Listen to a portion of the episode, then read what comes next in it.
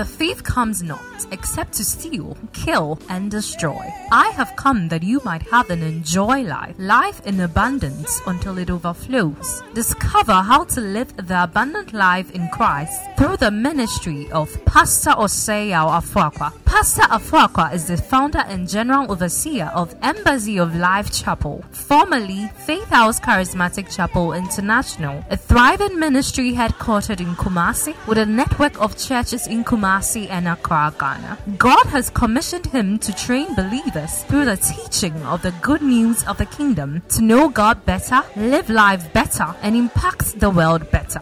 Get set for an empowerment that will enable you to live a life of all round victory, success, and limitless prosperity. God bless you as you listen.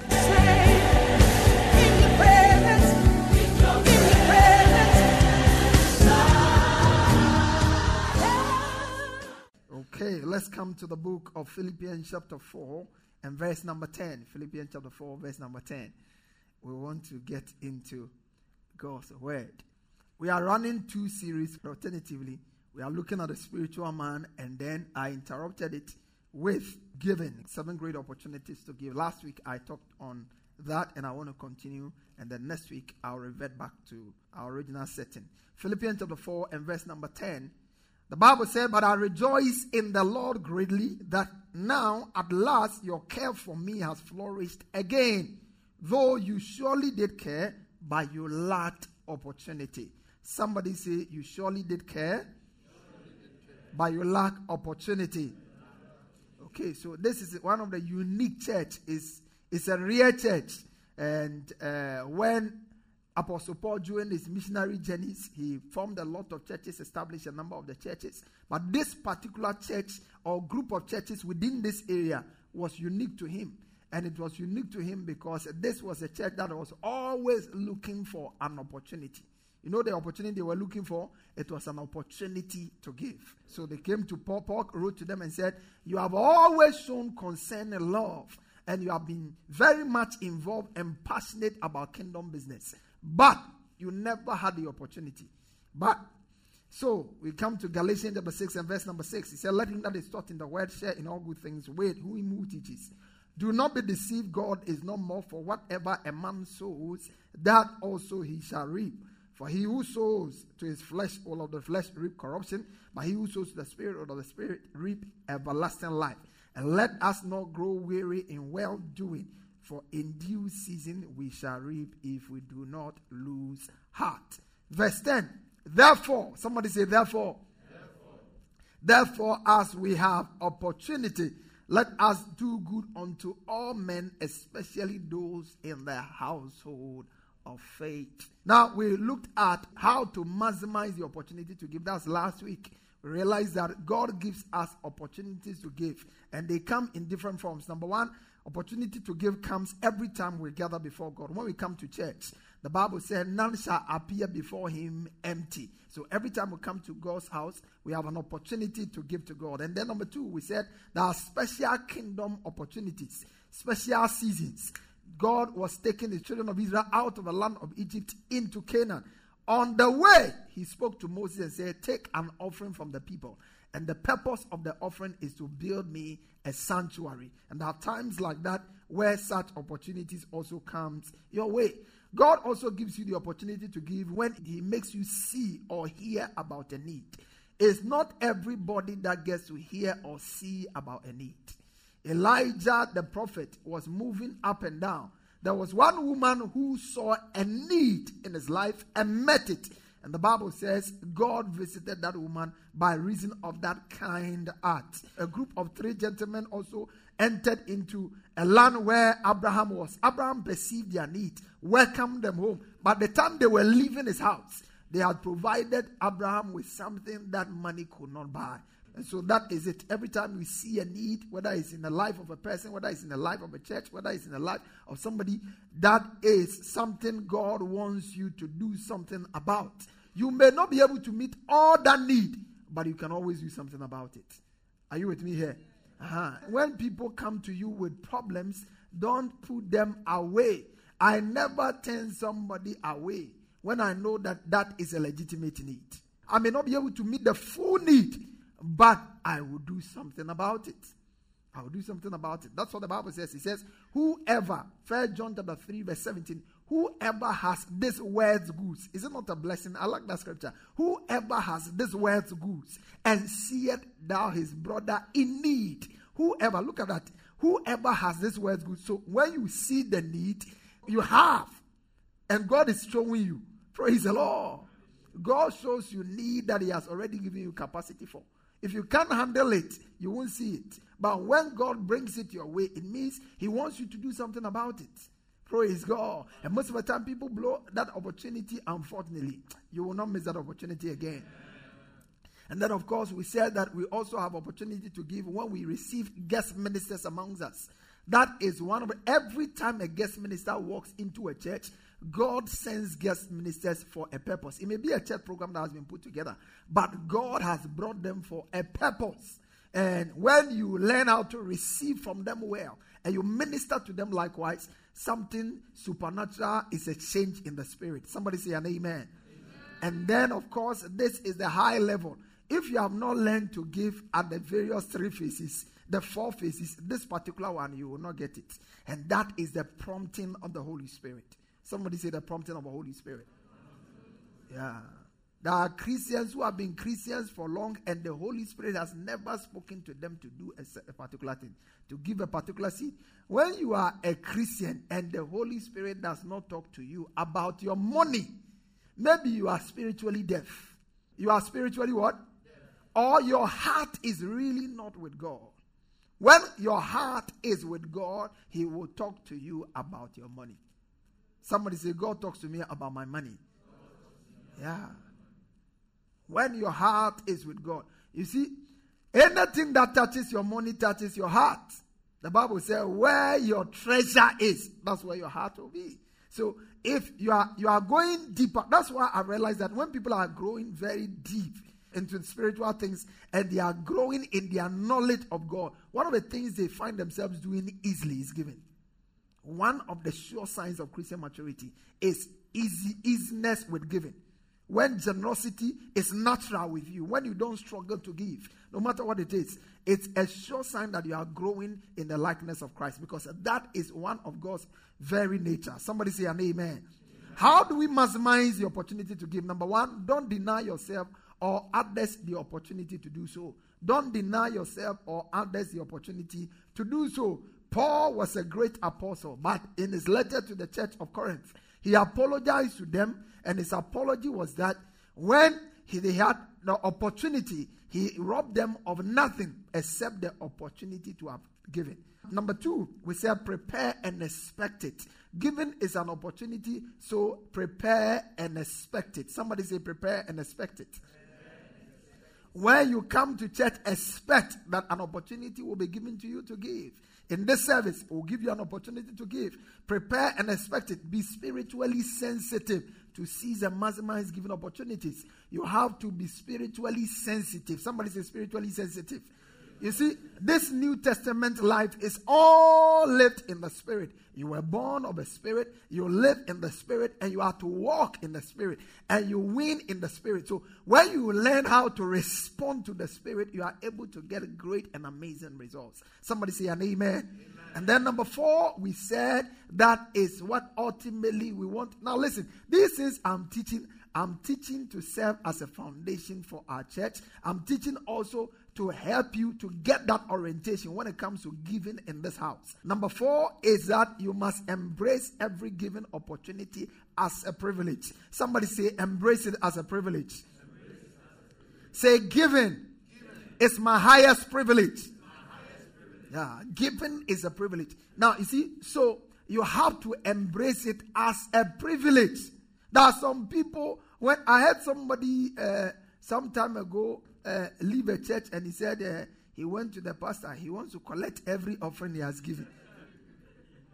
This is somebody who obviously felt he was doing the church a favor by giving. When you give, you don't do God a favor. God actually does you a favor receiving your gift because He doesn't need it. Are you with me here? Yeah.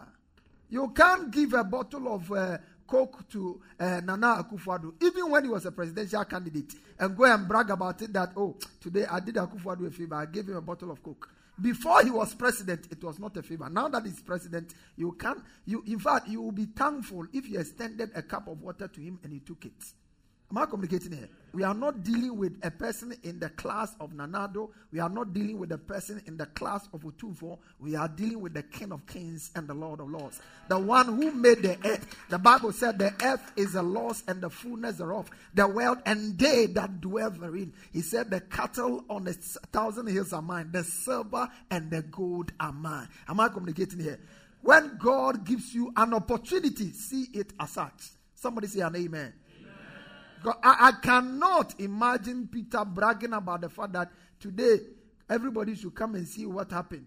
I went for fishing and Jesus came. There was no boat. So I gave him my boat and see how Jesus was happy. At the end of the day, who had the greatest returns? Was it Jesus or Peter? It was Peter. The donkey upon which Jesus sat will not brag about the fact that, hey, Jesus came to sit on me.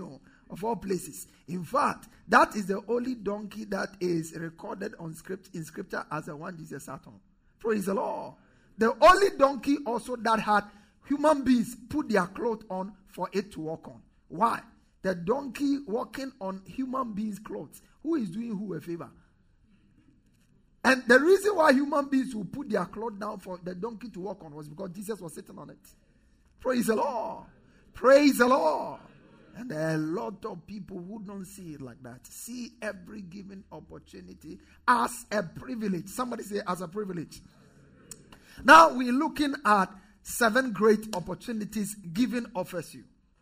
Giving is an opportunity. Now, if it is an opportunity, what kind of opportunity does it offer us? Number one, we said giving offers you the opportunity to manifest the nature of God in you. Somebody say, The nature of God in me. Or oh, say it aloud, the nature of God in me you must understand that if you are supposed to behave in any way, it's supposed to be Christ's way. Praise God. Somebody say, I'm not of myself. You are not supposed to have yourself. You are supposed to have Christ's self. Paul said, For me to live is Christ, to die is gain. He said, I am crucified with Christ. And nevertheless, I live. Yet not I, but Christ that lives in me. So you have to live the life of Christ. You have to manifest the nature of God. There are a lot of us, we are not like God in many things. It's not that you don't have the capacity to manifest, the capacity is there. You are not yielding to it. Every monkey carries the DNA of a monkey. True of us. As a child of God, you carry God's DNA full scale. His DNA is in you. And if there is any DNA that introduces God to humanity, strongly above all else, it is given. Somebody say given. It's given. Given. There is more about prayer. There's more about giving in scripture than prayer. There's more about faith in scripture than uh, uh, uh, giving. Than, than all of these things. Giving is one major thing that introduces. God introduces himself to humanity as a giver. The moment Adam is created, can you imagine Adam is created and everything he needs is been given to him? The garden was there. The water, he would depend on the animal. Everything he needed. And you know, in Christ, the same thing has been made available unto you. The Bible said, according as his divine power had given unto us all things that pertains to life and godliness. So when you entered Christ, what Adam had, you have a better version of it. Somebody say an amen. amen. All things that pertains to life and godliness have already been made available unto you. So you have to understand. That's why understanding, knowing who you are, and knowing what is available for you as a believer is vital. It's vital for you to enjoy your relationship with God. It's vital in enhancing your prayer life. It's vital in making you become an effective Christian. Sometimes people pray and they are praying and already asking God for something God has already given to them. Praise God. Why will you do that? Because you don't know. But when you get to know what God has made available for you, you are appropriated by faith. In the book of Philemon, it said, by uh, the effectual working of your faith, by the acknowledging of every good thing. To acknowledge means to tell yourself that this is available. I've seen it. This is my own. Somebody say an amen. amen. So the first one is to manifest God's nature. Somebody say, manifest God's nature. Say, manifest God's nature. I know we all want to be holy. God is holy. You want to be just. God is just. But do you also know that God is a giver? God is a giver. He gave from day one.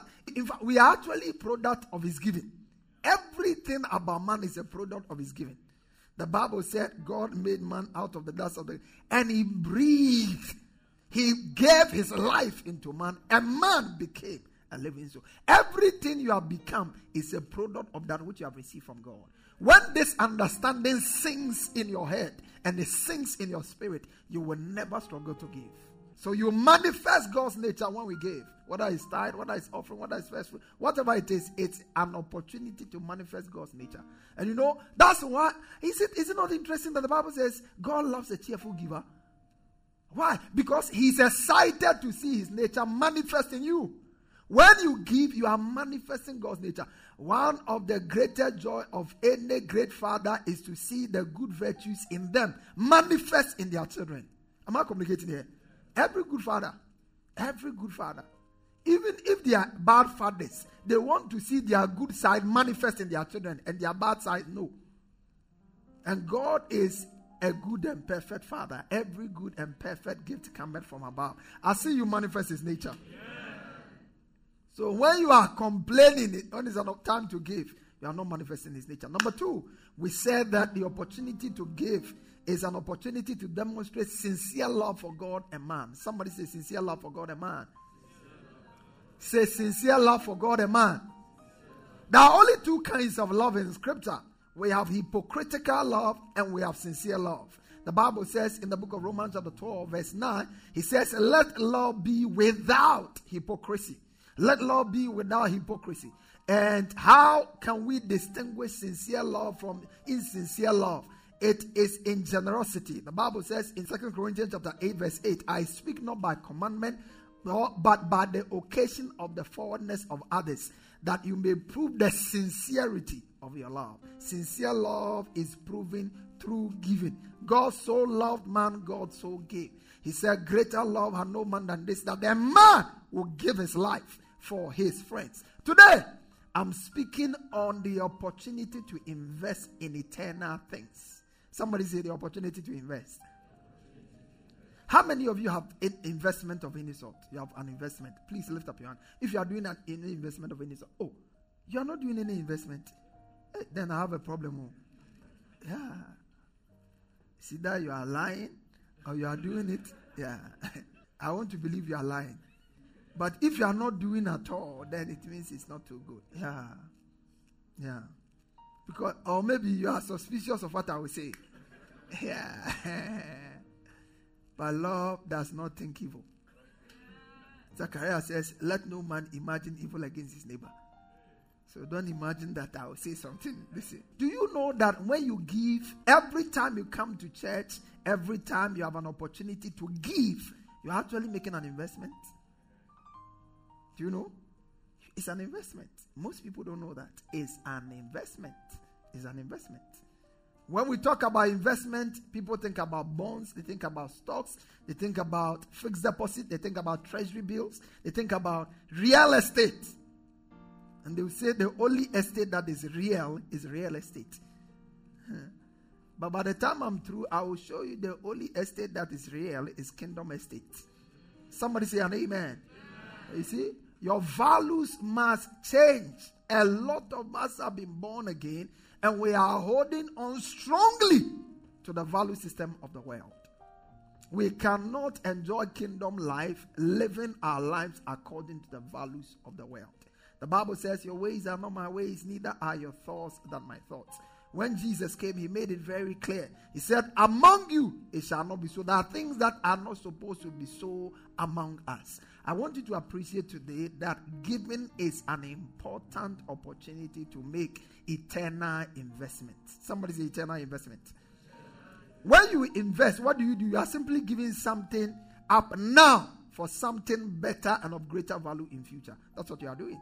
That's what it does. Now, look at two types of investment every human being is doing now. Two types of investment. 1. Matthew chapter 6, verse 19 to 20. This is what the Bible says.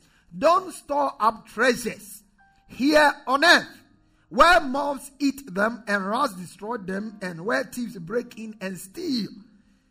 Don't. Somebody say, don't. Say, don't. Say, don't. Don't. Don't store up treasures where earth, on earth, where moths eat, rats destroy, and where thieves break in and steal. Number two, he said, store treasures in heaven. Somebody say treasures. Now, so so on both platforms, we are looking at treasures, whether it's on earth or it's in heaven. There is not a question of treasure, it's a question of location. You know, when you are doing real estate, what determines the worth of an estate?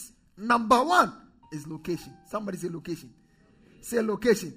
Uh-huh. So when the estate, the same building, it may be the same design, everything, but when it is at Parakuo Estate, you are likely to pay more than when the same building with the same material is at Moshie Zongo.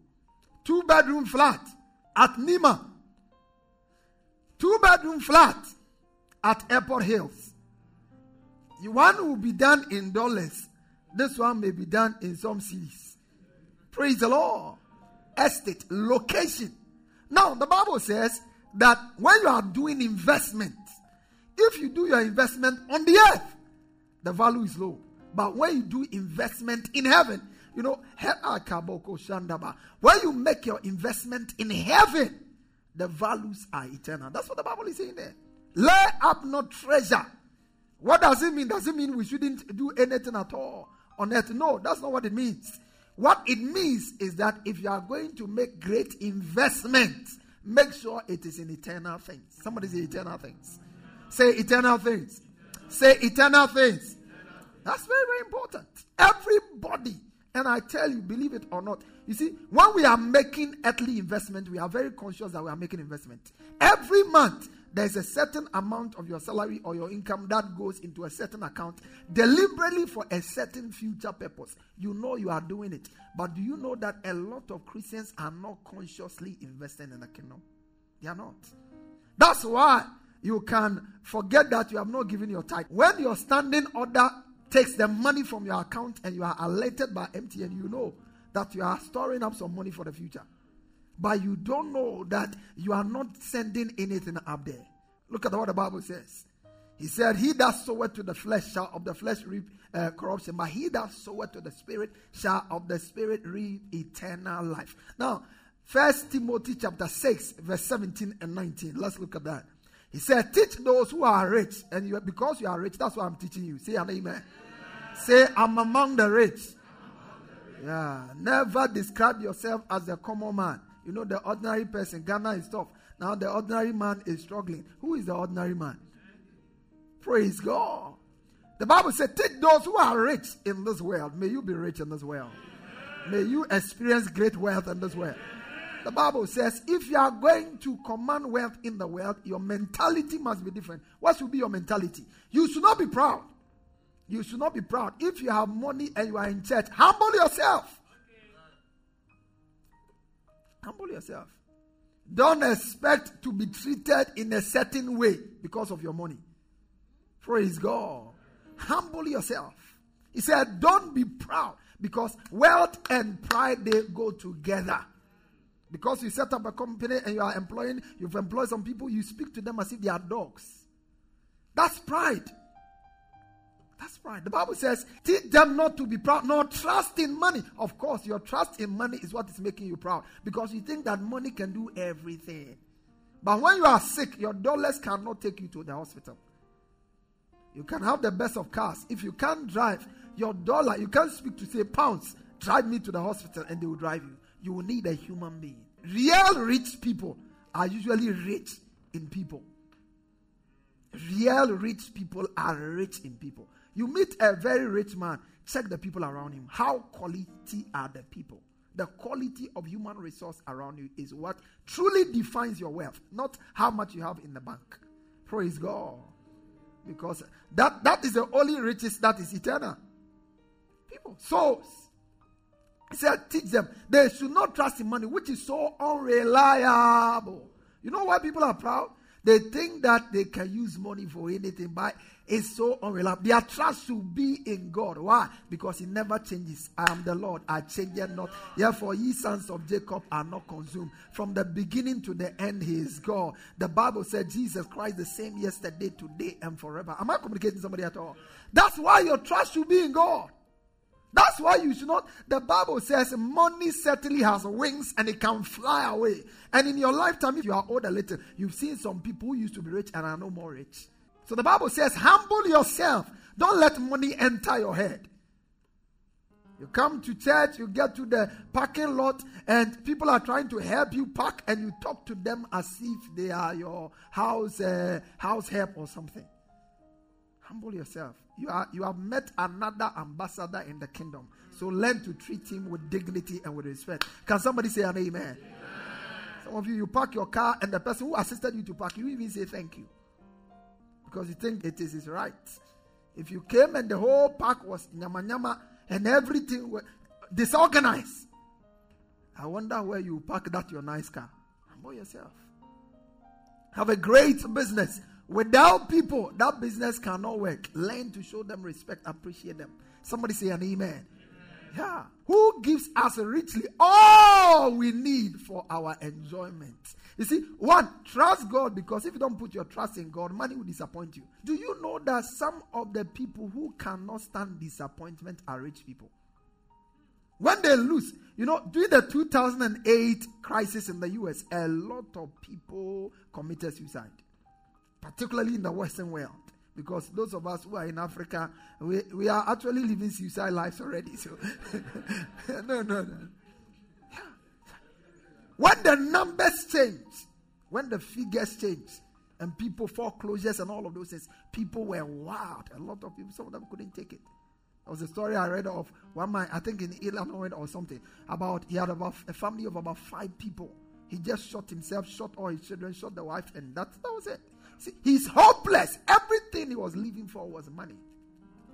Bible says that tell them God gives us richly all things, all things to enjoy. Somebody say all things to enjoy.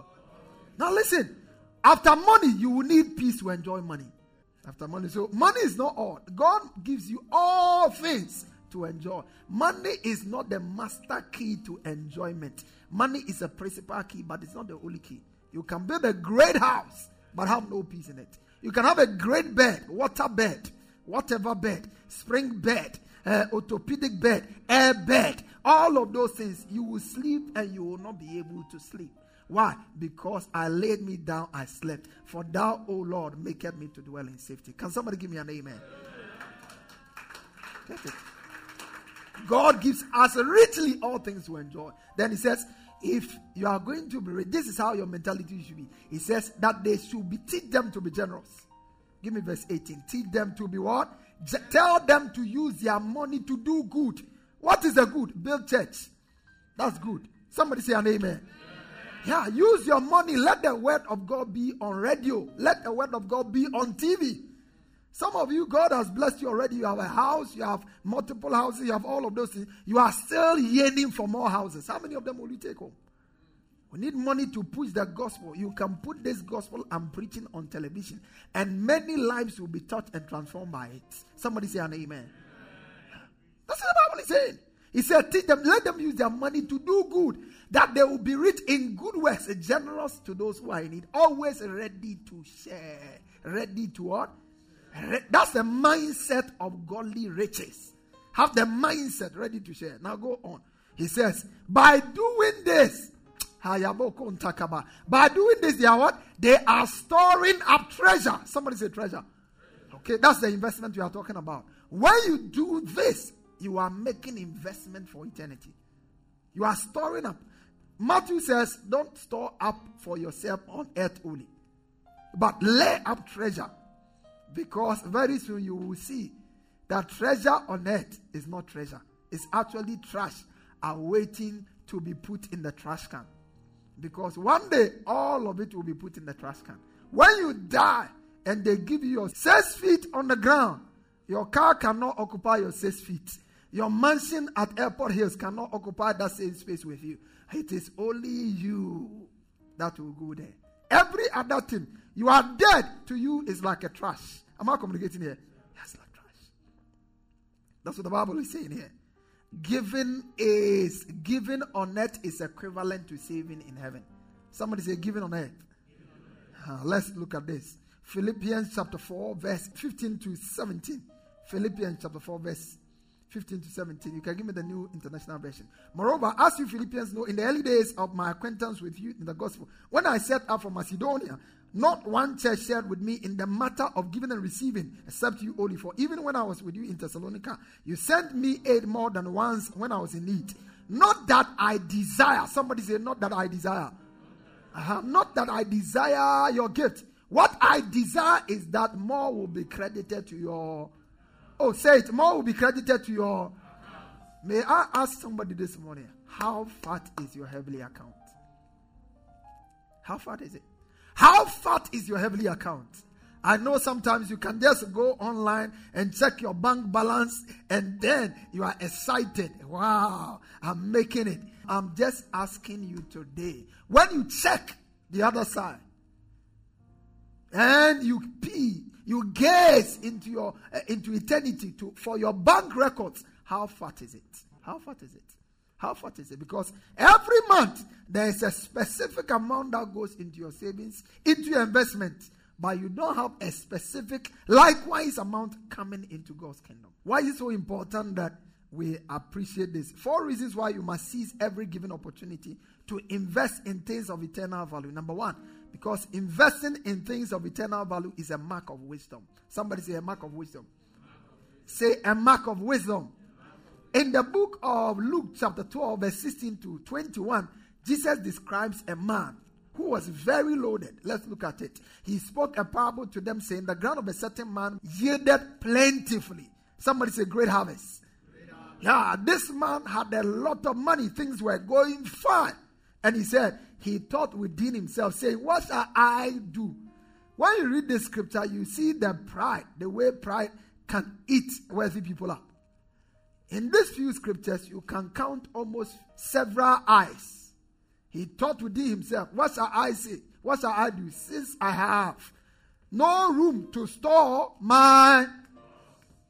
Where was he storing the crops? He was storing them on earth. He's looking for more room. Like right now, when money enters your hand, you are looking for more avenues for investment. You are looking for which land can I buy? Which is the prime place to invest? You are always looking for. When will you start thinking, which kingdom project? When will you come to pastor and say, Pastor, is there any kingdom dream in your heart? Is there any church you are thinking of us starting? I pray that in my lifetime, God will raise people like that in this church. Somebody say an amen. Those are the kind of people heaven celebrates. Not the person who has 10 houses. And some of them are empty, and human beings are looking for a place to stay. Praise God.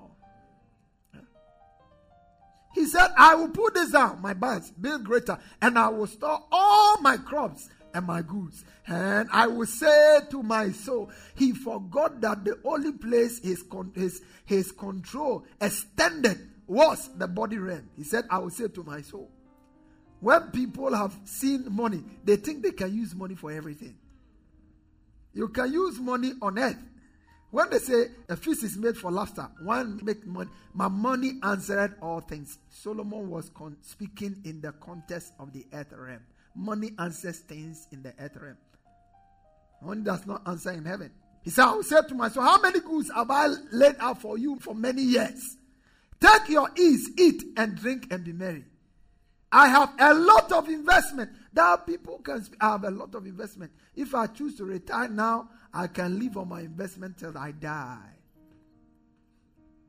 I hope God can say the same of you in the heaven. Verse 20.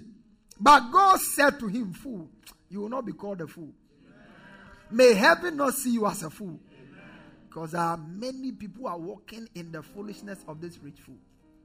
They are walking in it practically. Everything they do, that's all. That's all. Anybody, any child of God who is constantly engrossed in acquiring material things without kingdom investment can be described by that. I don't want to say it. He said, This night your soul will be required of you. Then whose those things which you are provided for?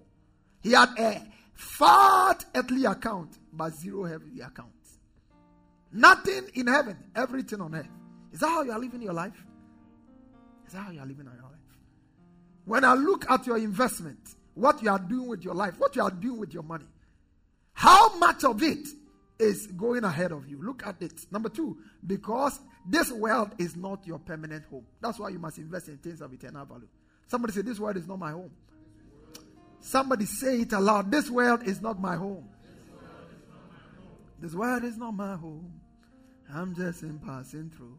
My treasures laid up high, somewhere beyond the blue. The angels beckon me from heaven's open door, and I can't feel at home in this world anymore. Some of you are too at home in this world. A Christian must never be at home in this world. Did you hear me? A true Christian must not be at home in some there are some Christians who are too at home that even when the rapture is taking place, they may miss it. Because they are too comfortable. Too comfortable. Look at what the Bible says. I didn't say it. First Peter chapter 2, verse 11. He said, Dear friends, I warn you as temporary residents and foreigners to keep away from worldly desires. That wage war against your very souls. Somebody say, I'm here uh, for a short visit. oh, come and say it. I'm here for a short visit. Yeah. You can't go to America on a visitor's uh, visa and then begin to do some things. Thank God Trump is no longer there. He will locate you and make sure that your government gets hold of you quickly. The kind of visa you have will always tell what you can do and what you cannot do. When you carry a transit visa, you are not allowed in some in most countries to step out of the airport to do anything. Transit is transit. Apart from the airport where you are allowed, if you get out of town, you are trespassing. So there's transit visa, there's a, a visitor's a visa, and the, you have all of these visas. Here, the Bible says we are here. Friends, this world is not your home, so don't make yourselves cozy in it. Somebody say cozy in it. I know some people teach that uh, after the resurrection, we will come back and they will mark your house and all of those things. They are very comfortable. Let them go ahead with it. But the world as it is, if this is how the world is going to be, I don't think I want to come and live in a world like this. But there's a new heaven and there's a new earth that God has reserved for us. And we need to make preparations for that. That's what he said. Don't be cozy in it. This world is not your home. Philippians chapter 3, verse 20 he said, We are citizens of heaven. Somebody say, I'm a citizen of heaven. Yeah, where the Lord Jesus Christ lives. So, no matter which part of the planet you are on, those of you who are online, you are only a citizen here. You are only uh, a temporal, your citizenship is in heaven. Now, let me ask you something. Some people travel really out and they do a lot in the places where they are. But you see, wise people will always want to make sure that they do great investment in their home country. No, be so. No, be so. Oh, some some of as you are aging, they will tell you that you have to do something in your village. You know, when you die, they will bring you to your village. So there must be. Listen, uh, I, I have a different opinion about that, though. It's not bad to do something in your village. But don't invest heavily in the village until you have a good property in the city.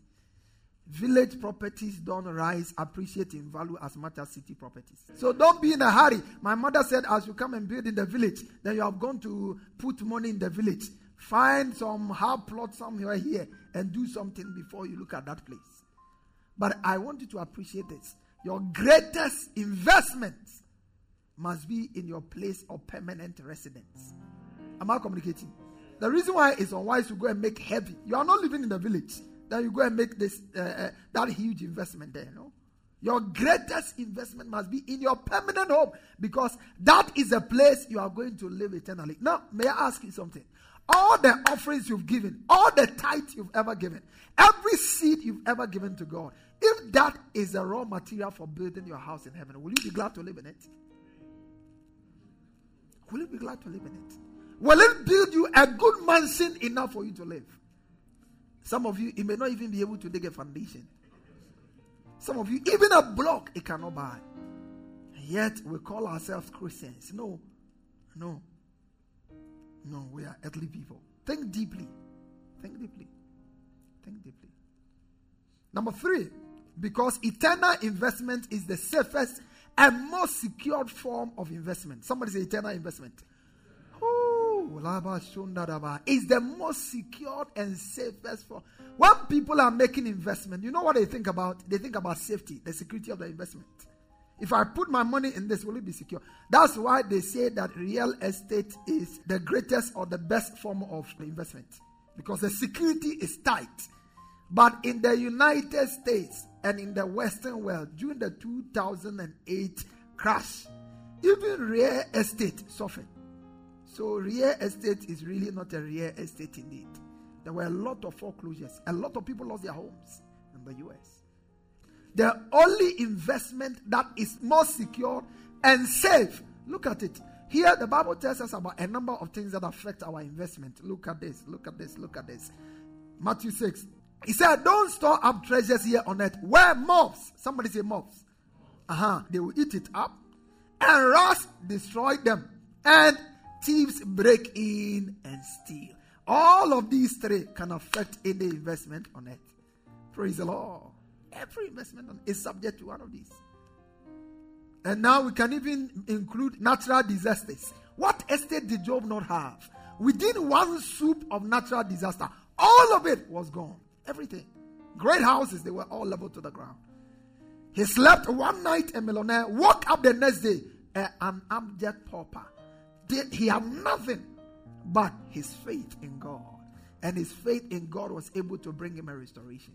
Now, if you lose everything else you have, do you have enough faith, currency with God to be able to buy back everything you have lost? Number four, because eternal investment yields the highest and most enduring returns. That's my final point. It yields the highest. Somebody say the highest. Who? The highest. The highest. The, if you are doing investment, for instance, in the natural, and you know, uh, real estate gives you great returns, you want to do more of it. If you are doing transport business and it's bringing you great, you want to do more of it.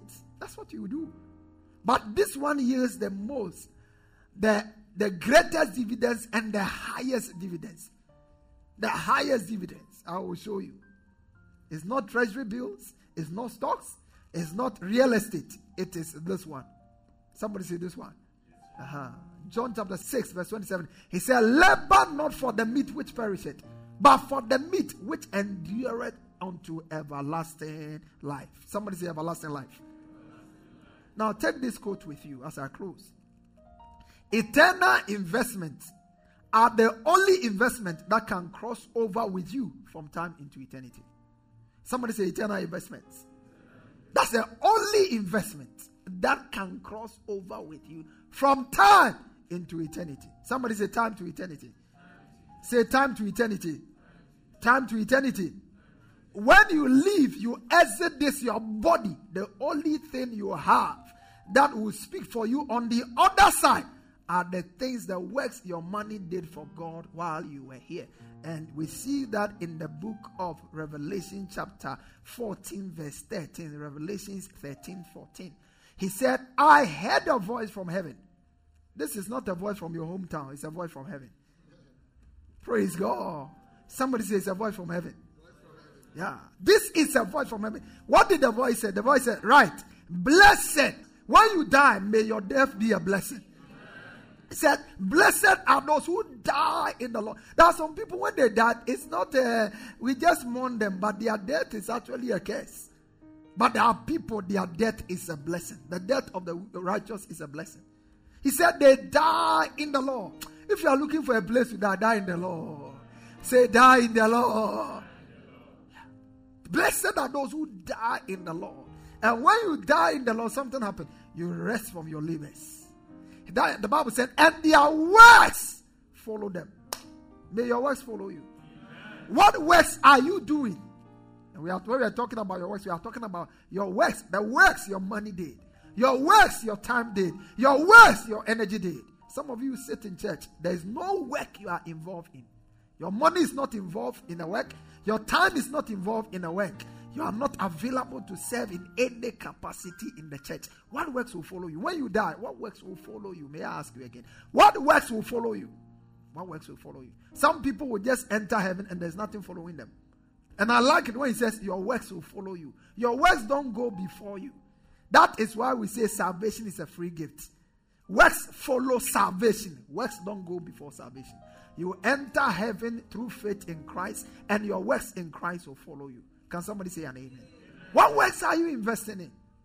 What works are you investing in? Almost everybody is an investor in one thing or the other.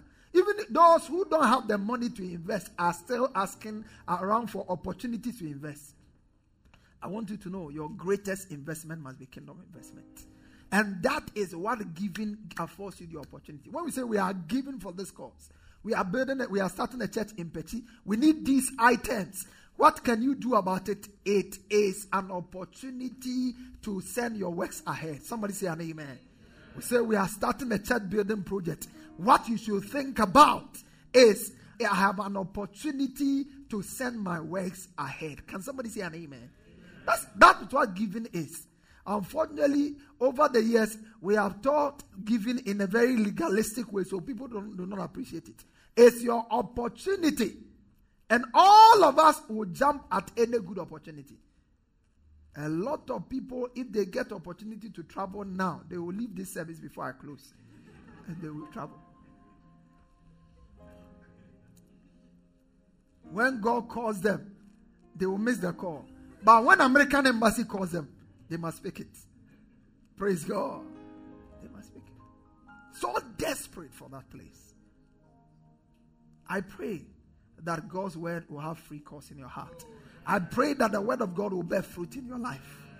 You are investing in every other thing is great, but your greatest investment must be in the kingdom of God.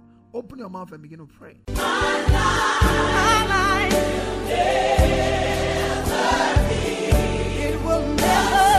Pastor Afrakwa has just placed in your hands the key for all round victory, success, and limitless prosperity. Share your testimonies with us on 020 or email us at embassyoflifechapel at gmail.com. Get interactive with Pastor Afrakwa on Facebook, Instagram, and Twitter. For more information, visit our website at www.embassyoflife.org. Fellowship with us this and every Sunday for our celebration services at our headquarters church, 6:45 a.m. to 8 a.m. for our first service, 8:30 a.m. to 9:45 a.m. for our second service, and 10:15 a.m. to 11:30 a.m. for our third service. And on Wednesdays for our discovery service from 6 p.m. to 7:45 p.m. Locate us on the top floor of Nanama Ejakoma Plaza, opposite the Unity Oil Station, Santasi Runabout, Kumasi. Ghana. Alternatively, you can join us online for our services on our YouTube and Facebook pages, Embassy of Life Chapel. God richly bless you. Every time I